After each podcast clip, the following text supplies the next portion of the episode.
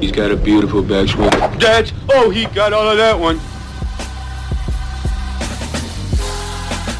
Oh my gosh. That is amazing. Layup with an iron into the hazard. Oh my god, you had to deal with the golf course people too! Well, that wasn't quite what I meant, you know. What's up, everybody? Welcome into another edition of the 73rd Hole, the official podcast of Golf Oklahoma. Colby Powell, Taylor Williams, Sam Humphreys, Jim Woodward with you on a Thursday. That's right. We went ahead and scrapped our PGA preview this week for a couple of reasons. Number one, it is the Mexico Open. There is only one player really of relevance playing in the Mexico Open. That is Jon Rahm. So we will maybe touch on that a little bit before we get out of here. But the main reason, the Big 12 championships finishing up late yesterday afternoon at Whispering Pines in Trinity, Texas. The Oklahoma Sooners coming out two shots clear of Oklahoma State and Texas, who actually led this thing by multiple shots with three, four holes to go, just implode late in the back nine. Texas ends up finishing solo third after blowing the late lead. It is crazy how two years in a row we've had this Big 12 championship come down to the 18th hole on the final day, and the team who played that 18th hole the best walks away with a trophy. Sam, yesterday, that was the Oklahoma Sooners. Hey, we couldn't tell on golf stat Colby, that like Logan McAllister hit a water ball on 16, you know, makes a 10 footer for bogey. Vinny misses the green in regulation on 17, chunks his chip and makes the eight footer for bogey. Um, you know, Vinny's Patrick Welch, by the way, yeah, for anybody exactly. who's new to the program. Ex- exactly. Patrick Welch then, you know, makes the 50 footer for par save on 18, you know what I'm saying is people didn't realize as they were watching it how much OU was also reeling as well. And I think my overall takeaway is the fact that all three of these teams had a chance to win. You mentioned Texas faltered down the stretch. So did OSU. I mean, Brian oh, Stark oh, yeah. with the triple on 18. I was I, more just referencing Texas having the late lead. Right. Oklahoma State really only led for about two, three holes in the middle of the round, but all three teams led at one point or another yesterday. Yes, yeah, so my overall point is, you know, OU is just more clutch than those teams coming down the stretch, and they made the saves they needed to make on 16, 17, and 18. Yeah, absolutely. Now, Woody, I want to come to you because you're the one guy on this show who has played Whispering Pines, and I want to know, I mean, what was it the final day pressure – or are the final four to five holes at Whispering Pines just a brute? Because I, I think maybe it's more pressure bust pipes than anything, but I would imagine that's still a tough closing stretch. Walk us through that closing stretch, which all three schools were really having to fight yesterday. I mean, at one point, Oklahoma pushed it to 20 under. They end up winning the tournament at 14 under. So those last four to five right. holes was more about hanging on for dear life than trying to extend any leads or make birdies. Well, it, it it's funny you should say that because I knew I knew watching those scores that they had those tough holes coming down the stretch. I didn't know if there was any wind, but the uh, I mean you can really start on the back nine about the 13th hole. It, it is it is about a for those kids that they, where they were playing it from. It might be pushing 500 yard par four uh, with Lake Livingston all the way down the left side. Uh, just a brutal par four. Then you get this that hole we talked about, 14, where you can go for the green, you can lay up out to the right. There's just a multitude of ways to play the hole. But when you're talking the last four, what's funny about them is there's two par threes back to back. 15 and 16 are back to back par threes, which is unusual. You know, you just don't see that in many golf courses. 15 is like an island green. Uh, it's not a real long shot, but it it'll it'll pucker you. I promise you guys. It, it'll make your, your your sphincter get a little tight because, and if there's any wind, it is really a fun little golf shot. So then you go to 16, which is just a long par three, but it's got water in front of the green. So if you miss hit it, um, it, obviously Logan McAllister did that. He hit it, they didn't hit it good, and he ends up in the water and makes a heck of a bogey. Um, 17 is a par five it's probably the weakest of the last finishing holes. It's it's not a killer par five. It's it's got room off the tee. You really shouldn't hit it in trouble off the tee. Now a lot of these guys might go for the green in two, which I I never was that long. But it's probably the easiest of those four finishing holes. 18. Oh my. Uh, 18 I'll just tell you one funny story. I mean, I played it numerous times, but I was playing with uh, Greg Lynn, the coach of the ladies Oklahoma Christian College girls team. We were partners in this tournament we were playing. Our low ball with his stroke on that hole was seven. Wow. I mean, I made an eight. I made an eight on the hole. It could be done so quickly. The tee shot is really demanding. If you hit it any left, there's bunkers and trees. Now you you've got to lay up. If you do hit a good tee shot, the most important thing about the hole, I don't know if you guys seen any video on that hole at all, but that pin will be up at the front, right off a false front. Anything that doesn't get by the pin will come back off the green and go down in the water. And you can stay there for a while trying to finish that hole. So I do know that The the, pin was wreck- back back left, Woody, on 18. was it back left? Yes. They gave him a little bit of a break putting the pin back left because usually they'll try to stick it right up on that, right at the front of that green, right by that false front where, um, you know, even a back left pin, which I think is one of the easiest pins on that green, it still sounds like they fought it hard yesterday on that hole. But uh, it's like I told you guys, if you ever get the chance, um, Chris Rowe, like I told you, is the head pro down there, runs the place. He is an OU fan. Oh my gosh, the boy just just sooner, sooner, sooner. So he had to be really fired up yesterday. I sent him a text with three holes to go, and I said, "Can you can you Sooners pull this off?" He goes, "Never a doubt, Sooner magic," and he was right. I mean, he he called it. So uh, brutal golf course, fair golf course. Um, hey, the best team won yesterday. It's like you said, Sam. They played down the down the stretch. They made the clutch shots they had to, made the putts they had to. So, uh, congratulations to Coach Hybl and the OU Sooners. They played really, really good golf. Well, it sounds like it was a, a really good championship golf course, guys. I think we should go back on the Golf Channel recap coverage and see what it looked like. I'm just joking there because obviously we weren't able to watch it. I think we were just a little spoiled last year, guys, getting up to go up to Prairie and watch such a good good championship. Really wish we were there this year. And you know, guys, it seems like the takeaway I'm I'm getting from these Big 12 championships is besides the uh, individual championship where uh, Lubbock Lubbock Aberg from Texas Tech won, it's like why don't we just take OU, OSU, and Texas and just play the last two holes and then see what the best is there and see who wins because Yeah. that's basically what it comes down to. And you know, so guys, I look at how the three the three big dog teams played the last three uh, last two holes. You look at OU, they played it from the five guys. They played the last two combined one under. You look at OSU, they could play the last two holes a combined two over. And you look at Texas, and they played the last two holes a combined five over.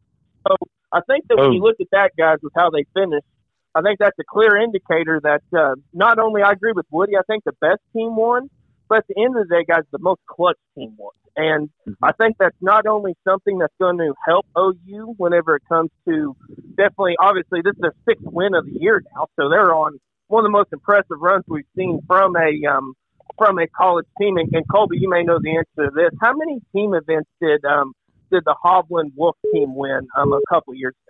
Oh, team events off the top of my head. I don't actually know the answer to that. I was looking uh, at scores from last year at Prairie Dunes just to kind of compare and contrast how close it was late. So last year, Oklahoma State wins at Prairie Dunes. It comes down to the 18th hole. Actually, the, the scoring was a hair tougher at Prairie last year. This year, it was uh, 14 under won it. Last year, nine over par at Prairie Dunes was the winner for Oklahoma State. So Prairie played very difficult last year. OU was one back at 10 over, and Texas was one back at 11 over. So this year we had three teams within three shots of each other, and it still wasn't quite as close as the 2021 version at Prairie Dunes. And, and Sam, I think that that just kind of speaks to the, the high level of golf played in this conference. If you want to win the Big 12, you, you don't get to have bad back nines. You you don't get to make triples at 18 like we saw last year with Pearson Coody at Prairie Dunes that cost them three shots. They lose by two. This year, Brian Stark makes triple on 18 at Whispering Pines, uh, which I know Woody you said is a very difficult hole, but still you make triple on Right. 18. You, you you lose by two. Those are mistakes that maybe in some other conferences you're allowed to make. Right. You you don't get to make those mistakes and hoist trophies in the Big 12. Sam. hundred percent. And you know who didn't make any mistakes yesterday was Ludvig Aberg, who won it Oh, individually for so Texas good. Tech. Bogey free Yeah. final round sixty nine. That was super clutch by him. Um, you know, the last thing I'll say on OU is the fact that OU seems like they're the most talented team in the country, and I'm going to ask Hybl about this, but they're playing with house money. It's like they're the most talented team, but they think they're underdogs. You know, I don't know how Hybl has gotten these guys to play like that, but he has. Um, and for you OSU fans out there, it's not all bad news for you guys. I mean, Bo Jin, the key to success for Oklahoma State. I know it didn't work this week. But Bo Jin is the key to success for Oklahoma State, and he finished top on the uh, OSU team this week. He finished tied for third, 72, 71, 68 um, as the five bag. So that's really good news headed in uh, to regionals. Aman Gupta had a really good tournament, finished fifth. You know, Chacarra finished tied for sixth, and he had a kind of a quiet week for him. Um, Yeah, and did, then, did, not break 70 once. Eugenio didn't. And, Right. still, and still finished T6. Right, So- exactly. And then I want to talk about Brian Stark and Baumgartner. Brian Stark had a solid round going yesterday until he tripled 18, like we talked about. If he doesn't do that, if he makes par on 18, OSU wins the Big 12 championship, and we're having a totally different discussion right now. And Baumgartner, although he only shot even par on the final round, guys, I mean, he was taking it deep on that front nine and then He- he was- faltered a little bit. He was five under through 11. He had a hole out eagle at number six. He was five under through 11. They end up not counting his score after he plays uh, holes 12 through 17 and five over to give them all I, s- back. I still think it was a hell of a move by Alan Bratton, though. Oh, I do too. I do too. 77 77 from Rasmus Neergaard-Petersen the first couple of days. Uh, Taylor, Bo Jin, we've talked about him. Is he just a postseason guy? I mean, T3 at the Big 12s this year. He was top three at the Big 12s last year before he went on uh, to be top three at individual medalists at Grayhawk. Maybe this guy's just a postseason player. Yeah, you know, guys, we've talked about this before, and this is just something that does not get highlighted enough. It's just that certain people play better at certain times of the year. It doesn't matter if it's 2010 or 2022 or 2042. It's if it's if it's April, May, June, there's certain players who just play better, and I think Bo is going to be one of those guys. You know, he, he finished third. He finished third this week, T three. I mean, so that's definitely, like Sam mentioned, going to be help OSU success. But also, you know, guys, we've talked numerous times about you just got to be able to be able to put four for sure guys out there, and hopefully you have a fifth who's going to be able to bail you out if one of those uh, top four guys doesn't do good. And I'm a little bit worried about OSU right now, guys. I mean, they're with uh, when you got two seventy seven seventy seven your first two days, and you got to throw out an alternate, even though he was Baumgartner on the final round, five hundred through eleven, like you guys mentioned, still only ended up shooting even. You know, if he just plays those last few holes at a couple over, the guy still win the tournament. So a lot of things really went wrong for OSU coming down the stretch. Definitely, like I mentioned earlier with OU, there's that clutch factor, guys, and OSU definitely had a little bit of that. It's the old go back to the old Steve Smith quote, like to use losing's like cigarettes. It stays on you whether you know it or not. Unfortunately, OSU's got a little bit of that going right now. And, um, you know, guys, I don't know exactly when we're going to get the regional sites announced. Should be within the next couple days. It'll be We Wednesday, Taylor. It'll be Wednesday afternoon, uh, 3 o'clock Central Time on Golf Channel, College Central. Okay, so so six, so about six days from whenever we're recording now. So that'll be very very interesting. Now, and Colby, have they have they announced if uh, if that Alabama site's going to be moved to Arkansas or where Uh, that's going to be at? I don't believe it's been announced where it's going to be moved yet. We know it's going to be moved due to course conditions, but the uh, final word on where they're moving it hasn't been that that determination hasn't been made, or at least it hasn't been made public. So we, we we'll, we'll be on the lookout for that, and we'll see obviously where these state schools go. With OU being clear cut number one team in the country, they should have their picking. So based off of what we were talking about on the radio show couple weeks ago, looks like probably College Station probably the the best bet there. May end up going somewhere else now, where OSU and Texas go will also be interesting as well. But I don't know, guys. I mean, y'all can take it from here. Maybe, maybe Sam can go into this. I don't know. It's just I'm worried about OSU's stretch of. I mean, you they got so much uncertainty there at that five spot, and I know now it's a little bit easier because we can take alternates and we can swap going out there playing bad. But I also just think, guys, that it puts a lot of pressure on that five man because not only do you know that your place can get taken, but you also have a lot of pressure on you because you expect everyone else to do well as well. So I don't know, guys. I'm a little bit worried about OSU. Yeah, I don't know. What do Hey, you? I got a, yeah, go ahead. I got go a ahead. question. I've got a question for you guys. Now this shows you I'm, I I don't pay attention a lot, but when did this when did this deal come about where you could take an alternate and and you could just It's run the, uh, in? I, so this It's was the when, uh, it's the Beau Hossler rule.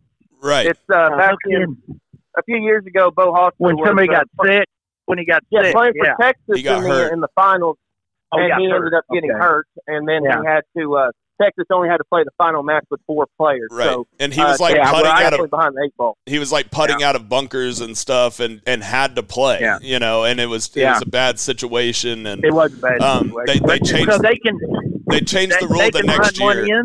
One in. Yes, they. But they can run one in if a guy's not playing good. Yes. He, he doesn't have to be hurt or anything. Correct. Right. And and and if you Oh, sub a guy in in the second round, you can sub him out and sub someone else in in the in the third round. Not someone else. It has to be Ah, one of that alternate. Do you know? not do you not like that, Um, Woody? I, I kind of like oh, it because it, it's an Gee. extra. But for me, it's an extra domino and it's an extra puzzle piece for the coach to move around, and I kind of like that strategic element of it. Oh, strategic my butt. What it tells me is everybody's getting weak. It's a bunch of you bunch of puss. I mean, gee whiz, that's just ridiculous. Where a guy can go, well, he's not playing good, so I'm gonna run somebody else in. Suck it up and play better. I don't like that rule one bit. Now, if the guy gets hurt, I'm with you, Tyler. That's cool, but strategic Now, on that. Hey, hey, you take five guys, and if one of them plays like crap, then he's got to play better, or you lose. Come on, alternate.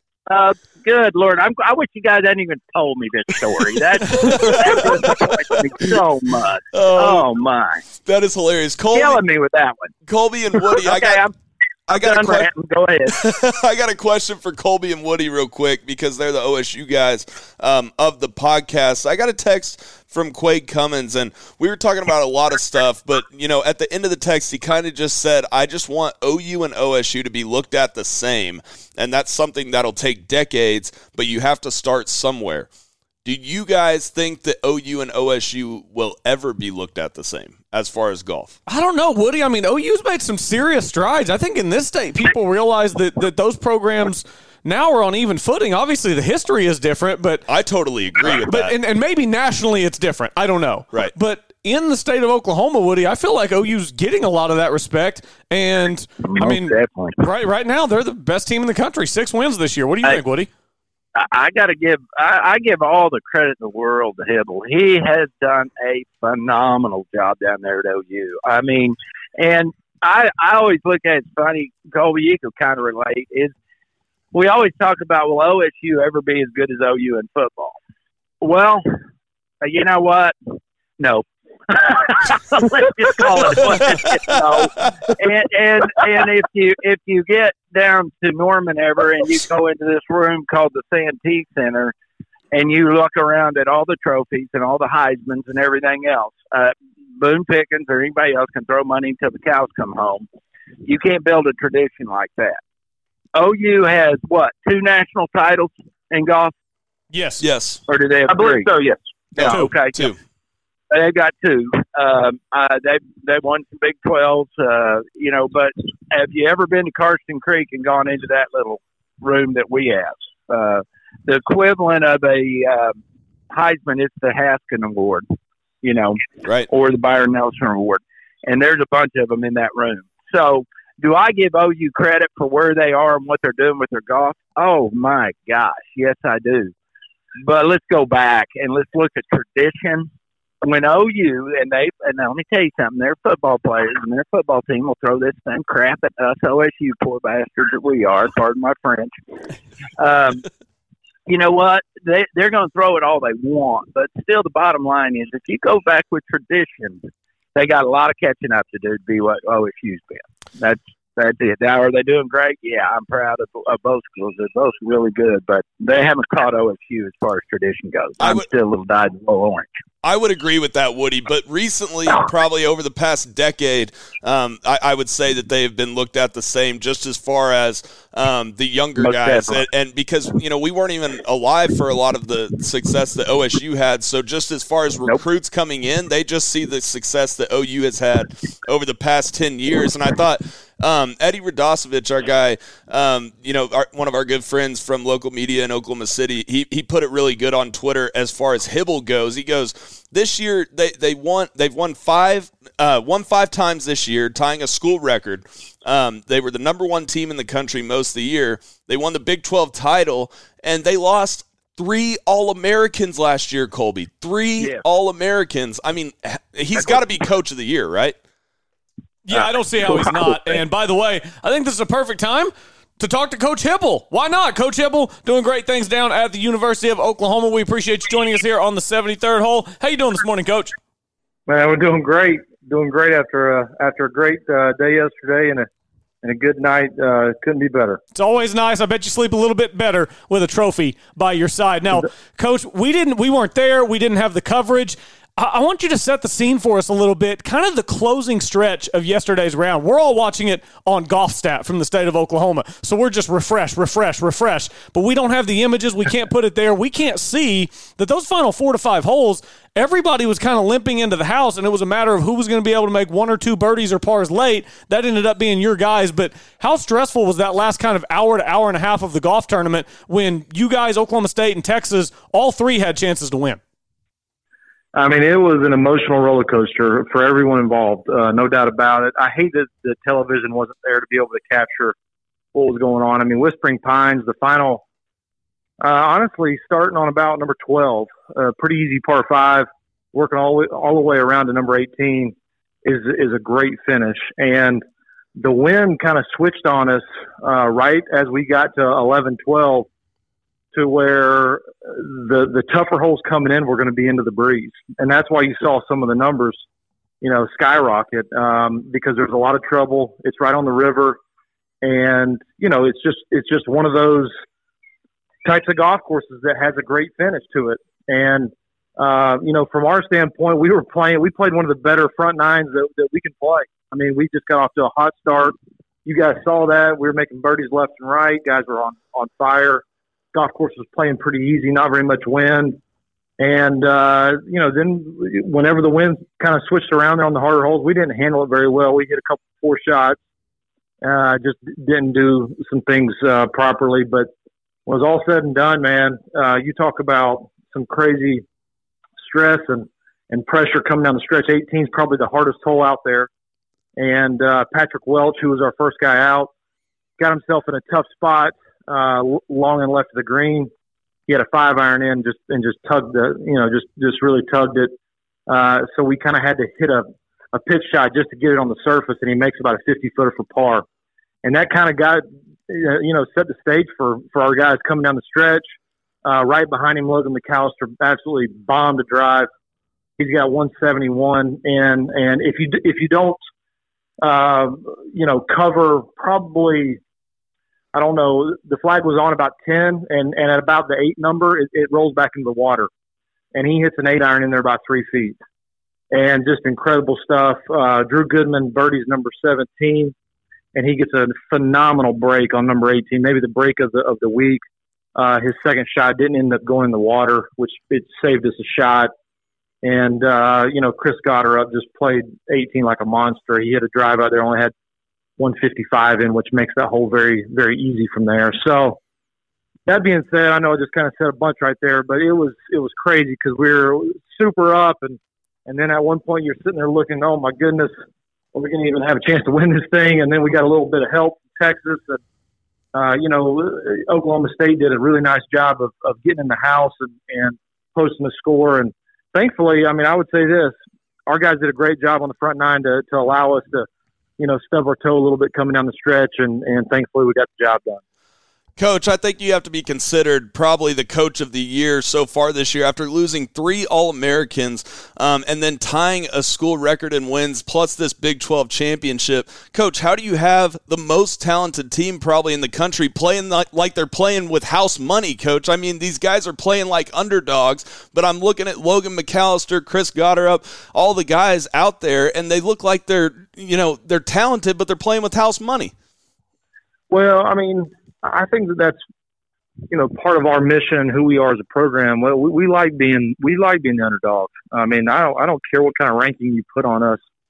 Uh, we we try and play with a little bit of chip on our shoulder, and and uh, that'll that'll never go away. Um, we we we know that we have to go earn every single um, you know shot every time we go out and play, and nobody's going to give us anything. So, and and no more proof of that yesterday. You you know our guys are making the turn they're seeing that board at 20 under par, thinking we're about to just go, you know, run away with the golf tournament. I think we probably learned as much yesterday afternoon uh, as as maybe we have all year long. So I'm really looking forward to kind of you know diving in with the guys this next week and and trying to understand you know how we can get better in certain spots. I mean, we we certainly were were tight uh, in areas, you know, and that's to be expected. I mean, just because we've got good players. I mean, Logan McAllister hasn't won a championship. Uh, this is his first one. Chris Gotterup hadn't won a championship. Uh, Drew Goodman is a true freshman, and he he did some things that most true freshmen do coming down the stretch, and and we're going to get better from that, you know. So there's just a lot of great opportunities with our guys.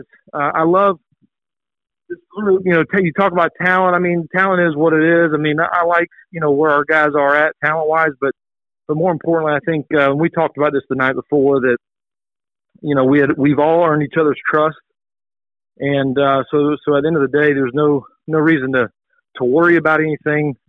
Um, because you know that your boys are, are going to be there for you, you know, and and and that to me, that's the culmination of our over a full year's worth of work, and and uh, you know it worked out for us yesterday. Sometimes, I mean, last year, just paint this picture for for you. Last year, it's the same three teams coming on the stretch at Prairie Dunes, and a guy like Logan McAllister makes a double bogey on the last hole at Prairie Dunes, and we lose Big 12 championship. This year, he stuffs an eight iron from 171 and we win it and we win a uh, Big 12 championship. I mean, think about That's think beautiful. about that, the growth and and just how awesome of a story that is. Hey, Coach, I, I was I was telling uh, Colby and Sam, I've actually got to play that Whispering Pines a number of times. Uh, you you said it best. The front nine's where you can get it a little bit. Uh, the back nine gets really scary. The 13th and 14th hole. I was curious how how were you? How'd you tell your guys, especially to play that 14th hole? Were they were they going at the green, or were they going out to the left or the right of that big pine tree? And uh, I hate that people don't know what I'm talking about because it's it's probably one of the shortest par fours, but one of the toughest par fours. How did your guys play that hole? Well, through uh, the first two rounds, Woody, it was a very easy hole because the wind was was helping. So everybody was just ripping driver, and the ball was either getting on the front part of the green. I mean, I mean, heck, uh, Goddard almost made a hole in one in the first round, makes a two. I mean, you know, the, the hole was playing a lot easier based on the wind. Yesterday, southwest wind pops up literally as we're rolling through number 10, 11. Wow. so by the time we get over to 14, it's in your chops off the left, which you know may, makes that shot really, really dicey. really dicey. Um, you know, we we hit a couple poor drives there. I mean, there's there's no doubt about it, and um, you know, one of them cost us big time. Um, But it, it's just one of those holes that you you've got to step up there. I mean, you can certainly lay up out to the right, Right. but in today's world, I hate to say it, a lot of times our guys feel way more confident with that big old driver down there than they do anything else. Well, I figured that's the way they would play it, but I had to ask you because I was just curious. So that means 15 was back into the wind. That little par 15, three. 15 and 16 and and, Wow. and 17 17 was uh, equally as hard uh, as any hole out there. That's why drew goodman's birdie was so big. Uh, chris he made par but he but he missed about a five footer uh, so that means he played it really well. And and yeah so you're talking about basically you know 14 15 16 17 just busting just busting you up. And you, you could tell by the scores right? I mean you guys Yeah. are going what is going on there? Yeah. well, that's that's team golf number one. Every you know, I know the the, the general fan kind of likes to think of it like a basketball game where it's like, oh my gosh, we're up, we're going to win.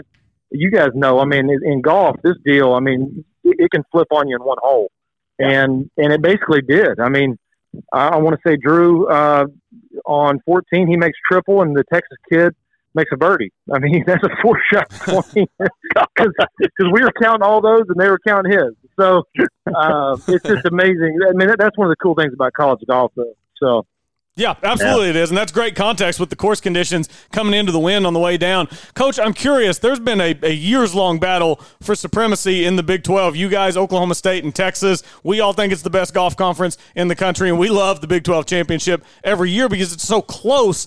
D- does it give you any deeper satisfaction winning that tournament yesterday in such close fashion after the heartbreak at Prairie Dunes last year? Is there extra satisfaction because it came over what what would probably be considered your two rivals with Oklahoma State and Texas?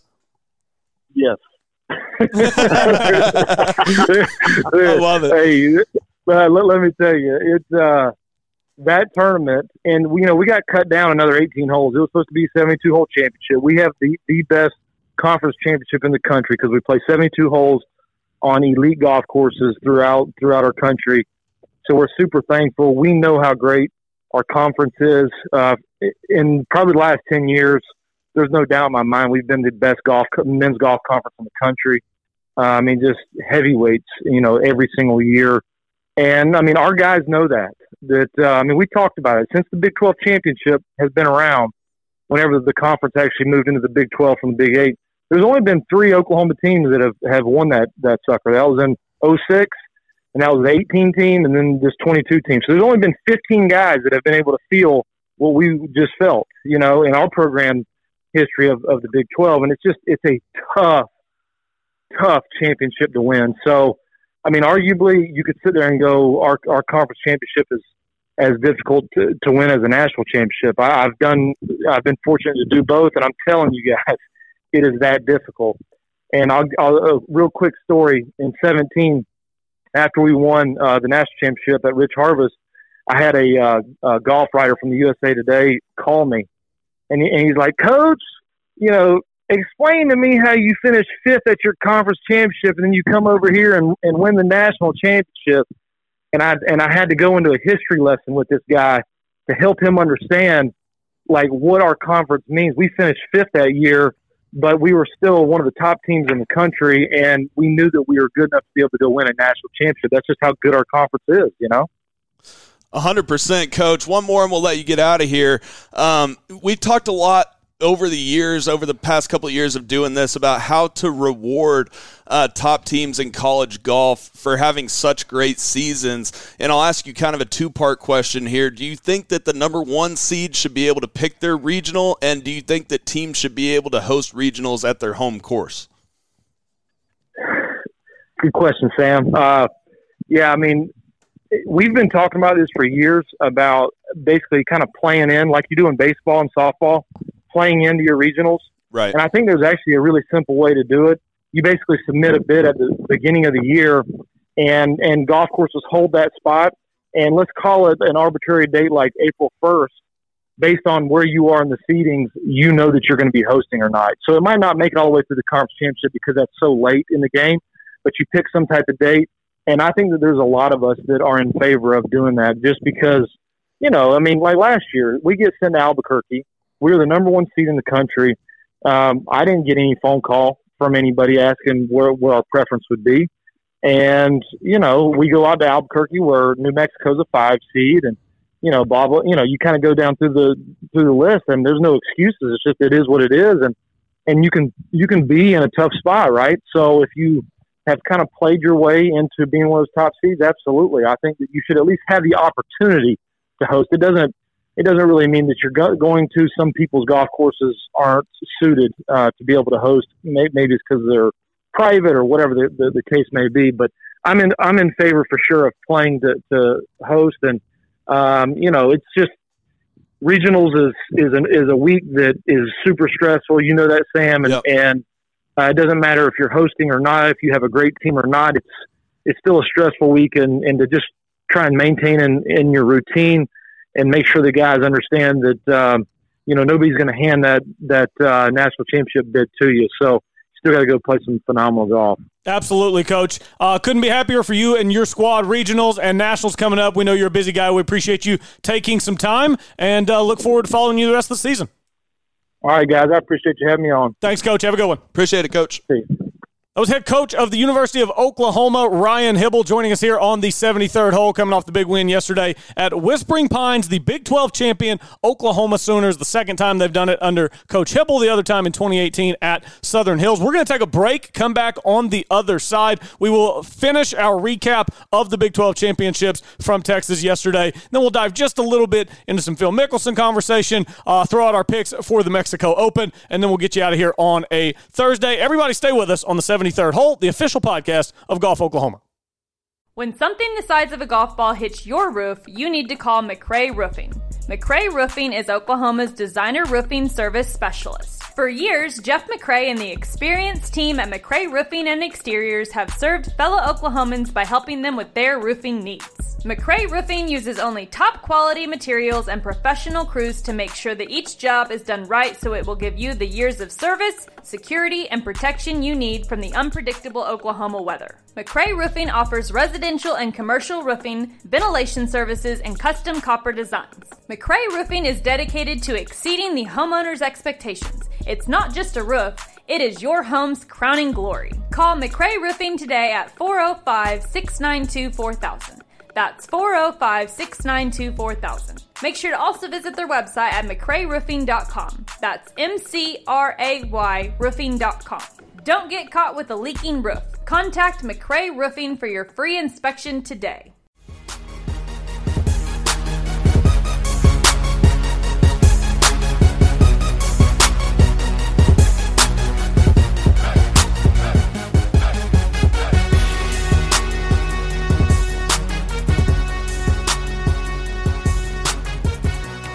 We are back rolling along here on the 73rd hole, the official podcast of Golf Oklahoma. Follow us on Twitter at the 73rd hole, Instagram 73rd hole. Make sure you head over to golfoklahoma.org. Make it your homepage this time of year. How could it not be? Uh, NCAA women's regional sites were announced yesterday. Karsten Creek, May 9th through 11th. Get up there and watch some great golf on the women's side as they were the final one seed uh, in that bracket. Men's regionals coming up next week. We've got national championships, PGA championship at Southern Hills, golfoklahoma.org. You've got to check it out. Big thanks to Coach Hybl. Great, great interview, and uh, really has that program moving a great direction. No doubt. What a great guy and coach of the year, in my opinion. I mean, if I had a son right now that was going to college and he was, you know, he would have to be like one of the top five ranked players in junior time. golf, right? But Big if he time. was, I would send him to Coach Hybl because there's no better in the business than him. Yeah, and by the way, recruiting doesn't stop. Coach Bratton did not fly back to Stillwater from Houston last night. He hopped on a plane and uh, headed across the pond to do some recruiting. So he really? He really did. Yes, Wow. he really did. So it, it just it never stops, guys. In college sports, college golf, athletics, the recruiting never stops. Taylor, uh, we were having a conversation earlier about OU, OSU, you know, even footing now, but history and tradition, all that stuff, how it all works together, and you pulled some things up for us. Uh, fire away.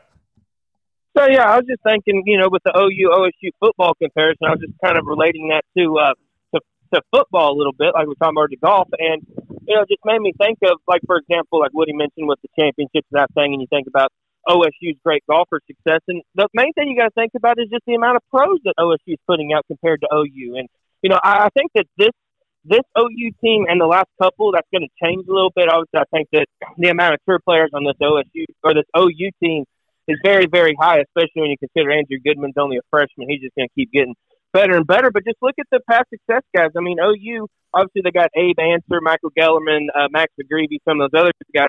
But just list up the names of OSU. You know, I mean, you got Rickie Fowler, Alex Noren, obviously the legends like uh, Scott Verplank, Bob Tway, Charles Howell, Peter Uihlein. I mean, you just list off all these names, and I mean, even even Morgan Hoffman's coming back. So I mean, it's it's just I, I think that at the end And of the day, Taylor Gooch. Yeah. when OU and OSU, go ahead. Don't forget Taylor Gooch. I tell you, absolutely, yeah. You know, the reason I didn't say that is I was looking at this damn Google list and they didn't have it on there. Just once again, Shame on the amount of disrespect that TCU gets. Google. It's purely, it's purely uh, ridiculous the amount of disrespect that uh, everyone has for TG. But yeah, so I think that when OU and OSU get in this again get in a recruiting battle for the top player, you can just like you said, just look at the trophy and, and go from there. But I will say that OU here lately, guys, is adding a lot more trophies to that.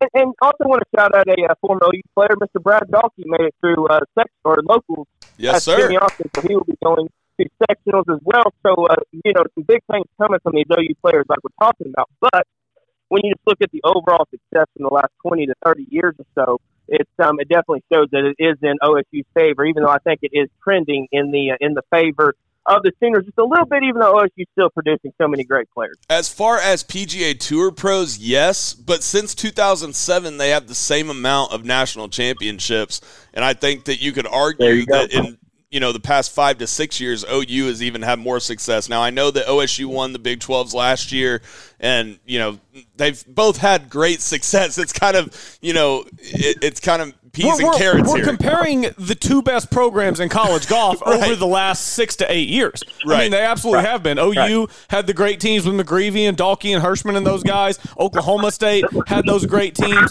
that had Hovland, Wolff, uh, Ventura, Bauchou, all those guys on them. And now we've got these current teams, and either one of these can win the Big 12 championship. Uh, and, and one more yeah, point yeah. that I was just going to bring up as far as PGA Tour players and T Dub was mentioning that OSU has more right now, yes, but there's guys like Gellerman, McGreevy, Saxon, um, you know. Hirschman, like you said, that are all making their way to the PGA They're all Tour. right on They're right there. tier. Like so, Yeah. not even uh, will these guys that you know, like Quade and um, Dalke and Brightwell and guys like that that have been more recent. I think there's some older guys that you know will have some su- success as well. And I mean, I think one of the favorites this week uh, in Mexico will be uh, Oklahoma Sooner. Yeah, I think so too. Abraham Ancer Most down there definitely. at the Mexico Open. But Woody, I, I want to get your take. You've been around the good game of golf a long, long time. We have Coach Hybl on a few minutes ago. You you hear him talk about his program. You hear the passion in his voice. What is it to you that makes a great college golf coach? Because I I mean, obviously, we've got two of the best in the country in this state, and the, the golf here is just so elite. And what Hybl's done to turn that program around and get it to where it is is really impeccable. What to you, Woody, makes an elite coach at that level? you know what what's kind of funny when you guys were looking at those analogies and i i i I love listening to y'all like i said you keep me young um one of the things that i think Hybl is really really really good at is maybe getting a four star or a three star and molding a team together where they think they're five stars i don't know if you understand No, that I really, totally but, agree with but that. he's unbelievable No, no, with absolutely. that OSU always went off the mentality. I'll never forget when I was recruited way back when. Holder was such a man. What a hard ass he was, and he got he he gets us three recruits in the room, and it was a guy named Rod Knuckles who's still around. You Rod used to play some section in in PGA. Great player, good guy. A guy named Brett Harrison that was from uh, Beaumont, Texas, and me. We we were the three freshmen he brings in. He sits down with us and he goes, you know what? I recruited what I think the three best players I could find. One of you is going to fall in love. One of you is going to flunk out. One of you is going to become a player. And you know what, boys? I really don't give a damn which one of you is. and, I'm not lying, boys. That was a true story.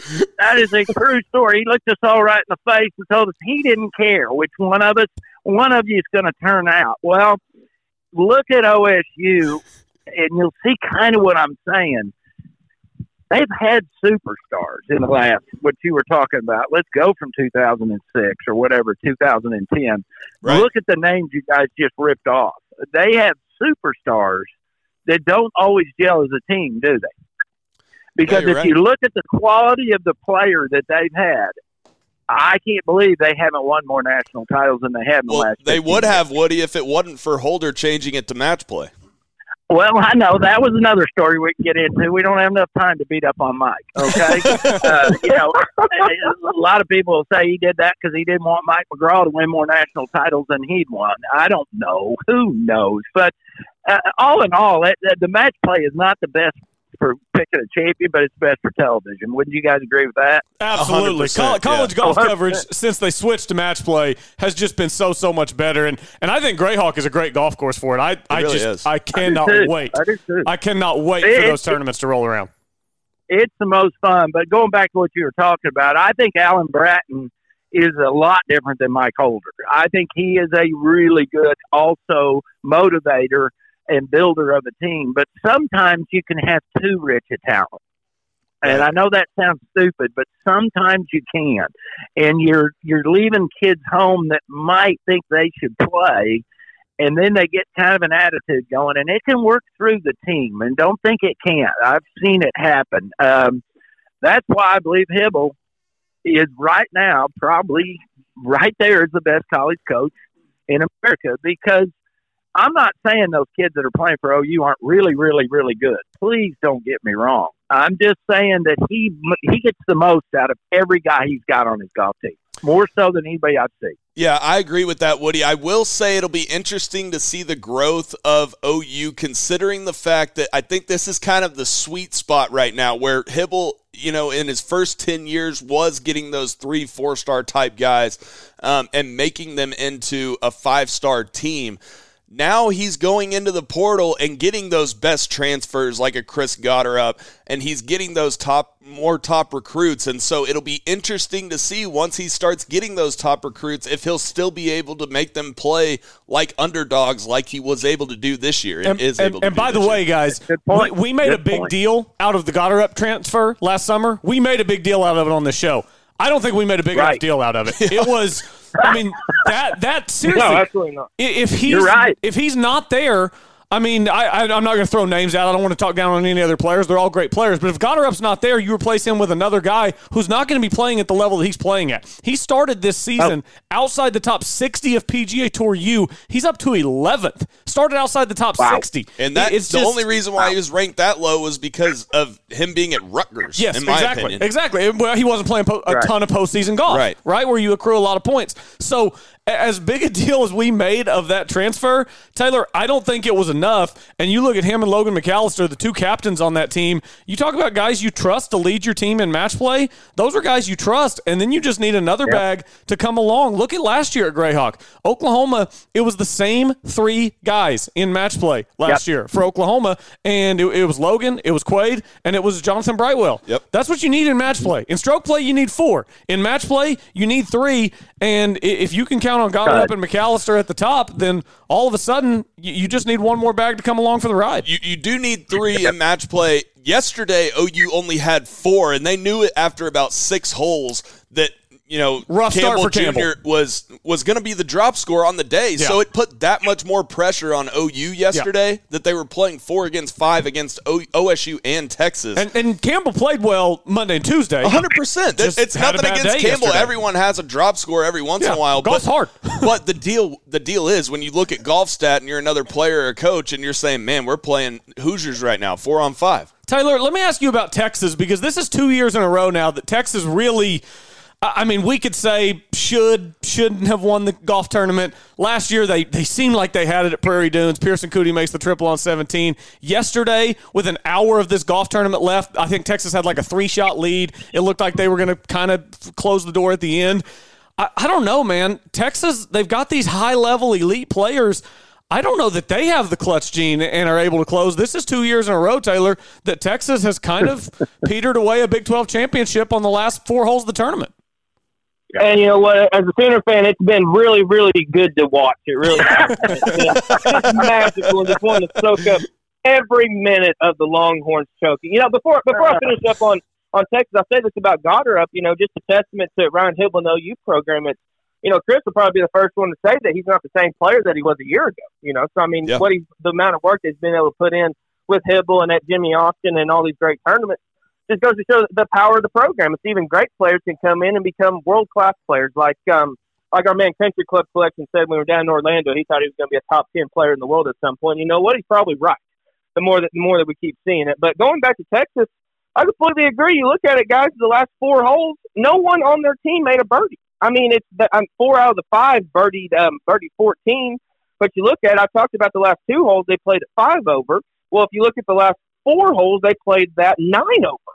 So, I mean, that is that's something that you have to be able to do better at. And you know, I, I don't know if it'll come to haunt them in the stroke play portion, guys, because they may be able to get so far ahead. But there are a lot of good teams, so it could hurt them there. But guys, that's going to hurt them match play too, because you're going to have even all you're going to have all square one up, one down matches coming down the stretch, and if you're not able to make a few birdies to be able to get those matches back to even or be able to get them to two up, you're gonna have you're gonna have some struggles, and you're also too not gonna be able to trust your teammates because of you know that they haven't been able to make the birdies come down the stretch. So it, I, I am a little bit worried about Texas. Like I said, as a Sooner fan, it's just been magical to watch. Really love every minute of it.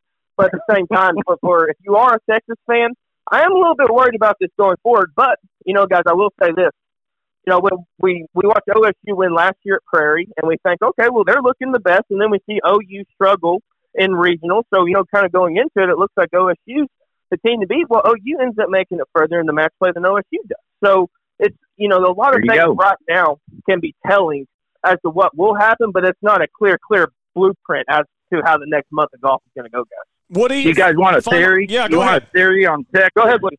I got a theory on Texas, whether it be their football team or whatever team they got, right? You ever been to Austin? Yep. It's a great town. It is a great town, but it's so liberal. I think there's too many professors down there. They're weak. They're a bunch of weak. They're weak, and I love it too, guys. I think it's so funny. American guns soft. They fold like a cheap suit. Down the stretch, whatever sport it is. They're weak. They're a bunch of weaklings. That's my theory. Okay, yeah. There's a there's a little tidbit for you. I mean, I mean, Texas definitely has some clutch problems in all sport. They're definitely not the best closers in the world. Woody, I want to ask you: We've got the Big Three from the Big Twelve or the field.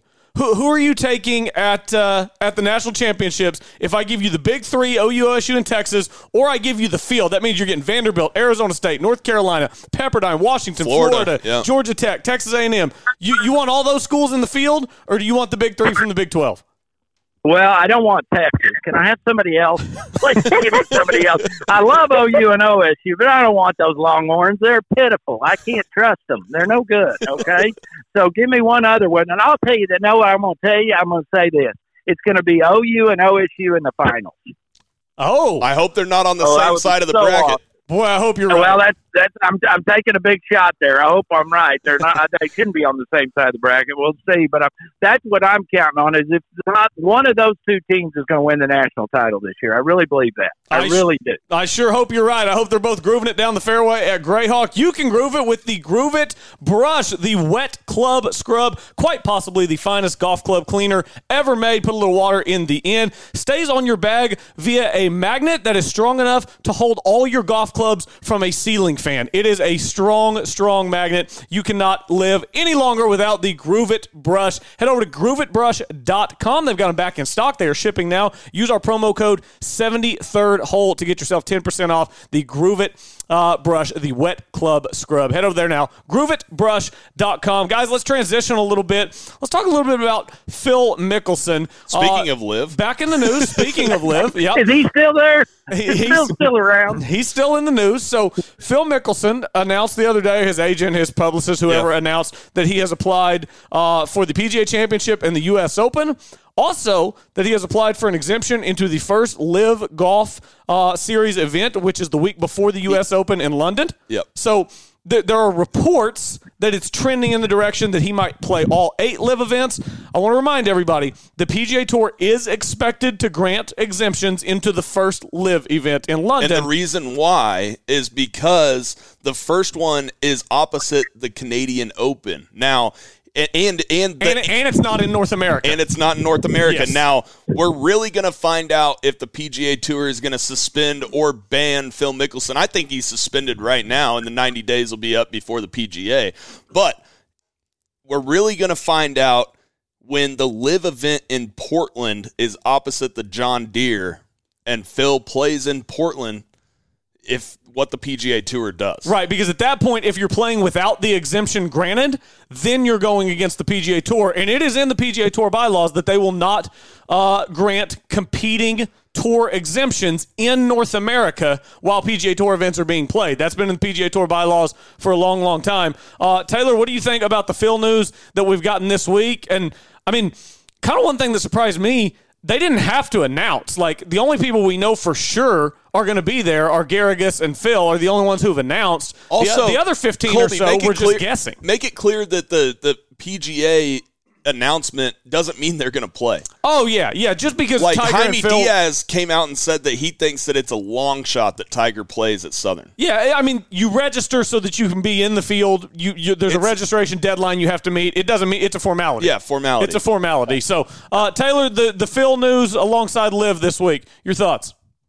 Yeah, so so essentially, like the registration said, essentially, if you don't register, you have no chance of playing, and if you register, you at least give yourself an opportunity to play. So the the thing I'll say on that is it's definitely a good sign that they did register because at least they're they're thinking about it. It's not a foregone conclusion that Phil won't be at Southern. What's really good, as opposed to the, the LIV Golf Tournament and the exemptions. I mean, you guys are right on the money. The big deal is that, like you said, the first one's in London, so it doesn't conflict with the North America um, thing. So it's very similar to like back in the day before the uh, European, or I'm sorry, the DP World Tour, as it's called now, the PGA Tour became buddy buddy. All the players would go play the uh, Scottish Open way before the British Open, so it's a very similar concept to that. And essentially, since I do believe I was reading somewhere where LIV Golf technically isn't a, uh formal tour, a formal tour yet, so it's not like it's strictly going against competing tours as much as it is just one competing event. And and you know the big thing too, guys, is that PGA Tour players are only allowed three starts on non-tour events. So you know, like you mentioned, there, there's eight LIV events. So I, I think that but the first one is going to be interesting. I think Sergio's been rumored in there. Obviously, nothing confirmed on that end yet. So we'll see what what names end up getting out there. But but I do agree that it's going to turn into a more kind of logistical nightmare. Excuse me. Once the uh, Pumpkin Ridge tournament comes around, and I do believe was there two or three other events that are in America too? I think one's at Trump National. I forget where the other one is, but Right. but nevertheless, there is um that that'll be where the conflict starts coming in. And uh, I don't know, Woody. I, I think the biggest thing that's going to be telling is is that we're not going to have this mad swoop of, of top players go. But even if we just have a couple, we've already said Phil's one of them. I mean, if Sergio goes and we get a couple of others, there might be a little bit of traction in this deal, Woody. Well, it, you know what it comes down to in this deal, really, guys. It's Jay Monahan has a sledgehammer. Greg Norman and the Saudis got this little tack hammer. Okay, if Monahan, if Monahan wants to shut this tour down, he can swing that sledge at any point.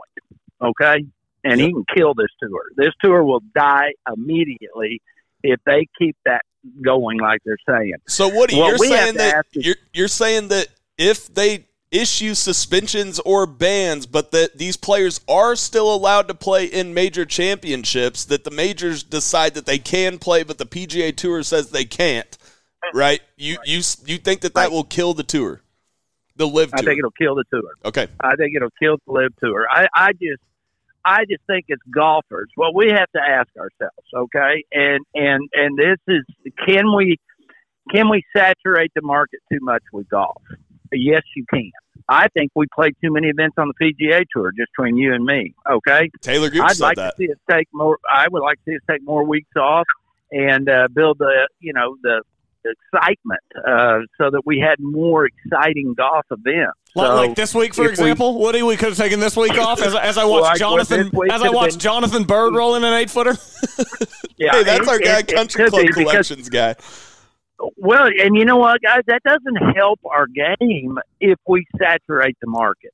It really doesn't. Um, now we've got the Champions Tour. If you want to watch some older guys still play, they can play. Don't get me wrong. I tried to play it a little while. If you think they can't play, you're wrong. They can all play golf. But we're all talking about if we want to keep that top ten guys, and we know who they all are. We don't have time to listen, but we know who they are. If we want to keep them in America, then I think Jay Monahan will have to drop that sledge, or he'll have to get those guys to agree we're just not going to go to that tour, which they said they're not. Even if they throw a you know a abundance of money out there, which you know they're going to. But I'd like to see two or three of these LIV. What what's the live stand for? Do we know? Um, it's Uh, supposed to be Roman Roman numeral fifty four. So Oh, is it's, it? um yeah, so it's supposed to be like the amount of holes that they're because they're only playing three round events. So it's, Okay, uh, well, supposed to mean I don't know what genius thought of that, but that's uh, now I know why, I, why I asked. I shouldn't have. That's stupid. Uh, but uh, let's go on to the next point. Okay, uh, if, if if we look at that tour and we want to kill that tour, our commissioner has a he can kill that tour at any time. That's all I'm going to tell you guys. At any time, he doesn't want them around. He can squash them. Just keep that Yeah. in mind. Woody, my last point on this is I don't think that the PGA Tour and the majors will ever be at odds on this. I think that eventually, if it ever did happen, that they the PGA Tour banned Phil for going to the LIV Tour, especially we'll see after Portland. I, I think that especially the PGA of America would just follow whatever the PGA Tour does. We'll see with the Masters. The Masters kind of does their own deal sometimes. Well, but and, and you know the R&A has already shown a little bit of a support for the PGA Tour in this deal because when the LIV Golf Series Tour, whatever, with Greg Norman, when they announced their big deal with the Asian Tour in the fall, their big agreement Well, and all of this course stuff they coming don't like together. it because it's taking it, it's over the pond it's across the pond Well, and, and what the R&A did is when LIV partnered with Asian Tour, um, the R&A got rid of the automatic exemption for the Asian Tour qualifier into the There Open. you go. So There it, you go. that, They can kill it. That is a Augusta show of did too, I support. believe. Yeah, yeah, that that is Well- a show of support for the PGA Tour. And let me just say this to you guys, and I'll I'll, I'll leave it at this with this statement. I am a slut, and if they called me and want me to play one of those, I'm in. so tell Greg Norman if you got any connections. I, I'll go ahead and go make a few million. I don't care. but I'm Jim not, Woodward- I'm Jim not Woodward- a needle mover. Jim Woodward versus Anthony Kim match play. There Yeah. you go. Winner takes all. There you go. Well, I would pay so much money to watch that. Me Crumbly. too. So I what? mean, I'll go out there and make a few million. That wouldn't bother me in the least. I, what- I don't. I'm not going to hurt the PGA Tour, but but that's what I'm saying. I don't. There, you know, Robert Garrigus. He's Yeah, good that's what. I was about know to say. is, It was but- Phil Mickelson and Robert Garrigus were the names. I mean, come on, guys. It's uh, now you can. You're going to probably see Lee Westwood. You're going to probably see Ian Poulter. You're going to probably see Sergio. You'll probably see more Europeans play that tour off the bat than you will Americans. And um, I don't know how much how much money do you throw at something before you just go, yeah, this ain't working. Yeah, that's a great question. That's a great question. Uh, and I, I I know the Saudis have got a lot of money. So uh, um, we talked about it the last time. Uh, Greg Norman's not a Pied Piper. He's not going to bring all those really first class players to that. Yeah, absolutely. So they're all trying to uh, make some money. You can save some money. Go see our good friends at Ring Family Dentistry. Ring Family Dentistry, they go out of their way to ensure all treatment is as comfortable as possible, delivering same day crowns for more than 20 years. They do it all implants, clear aligner, orthodontics. Give them a call. All decisions are made by the patient. If they can't show why treatment is needed, they will not prescribe it. They explain their opinion, answer any questions, and ultimately leave all decisions to the patient. Check them out, Ring Family Dentistry. Guys, we touched on it briefly. There, there is a PGA Tour event this week. It's being Hey, played right now. We're watching this course right now. Ferry. Hey, I have never, you know, woken up this early on a Thursday to watch a, you know, regular tour event. But I'm watching this course right now, guys, and it looks like a course that would fit my eye. You It- think so? It looks There you go. beautiful. It, it, it literally looks like you can blast driver anywhere you want. So it's a big golf course. This is very different from Chapultepec. In years past, they've played the WGC Mexico Open. It's not a WGC this year, as evidenced by the strength of field. Chapultepec is at like 10,000 feet elevation. They're doing all this math. They're like 22 feet above sea level this year at a course called Vidanta down here in Mexico. I mean, we've got Cameron Champ as one of the top 10 guys in odds. I think Abraham Ancer had the second best odds, tied with like Gary Woodland. Jon Rahm is so far and away the best player in this field. Guys, he was three to one to win this golf tournament, and Jon Rahm hasn't won in almost a calendar year. And then you have to go like nine Yeah. months back before that. I mean, and he is a three to one favorite to win the golf tournament this week. He's two under through his first four holes. Uh, Taylor, who did you run out in the one and done? Uh, was there anything you liked about this field or this golf tournament this week? Um, to answer your question, no, not really. No, I um, no, absolutely not. Um, I ran out Sebastian Munoz in the field. I really like what I've seen for him ball striking wise last few weeks, especially with his iron play.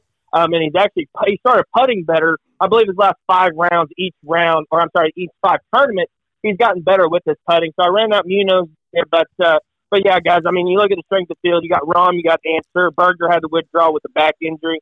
It's pretty funny that, that Daniel Berger only has to withdraw from a back and strength of fields that aren't very good. Um, he withdrew from the Pebble and now the Mexico Open. You don't see him withdrawing from the Players or the Masters or anything like that. So that back injury is very picky when it wants to flare up. What was don't the have- strength of field this week, T Dub? Did you have it? Well, let's, do- let's do the game. I, I got it right in front of me. So which one of y'all wants to start? I'll start. I'll say 180. Um, man, I don't think it's that high. I, I think we're probably. I don't either. I think we're probably 140, maybe. Yeah, yeah. That's where I'm going. About 140.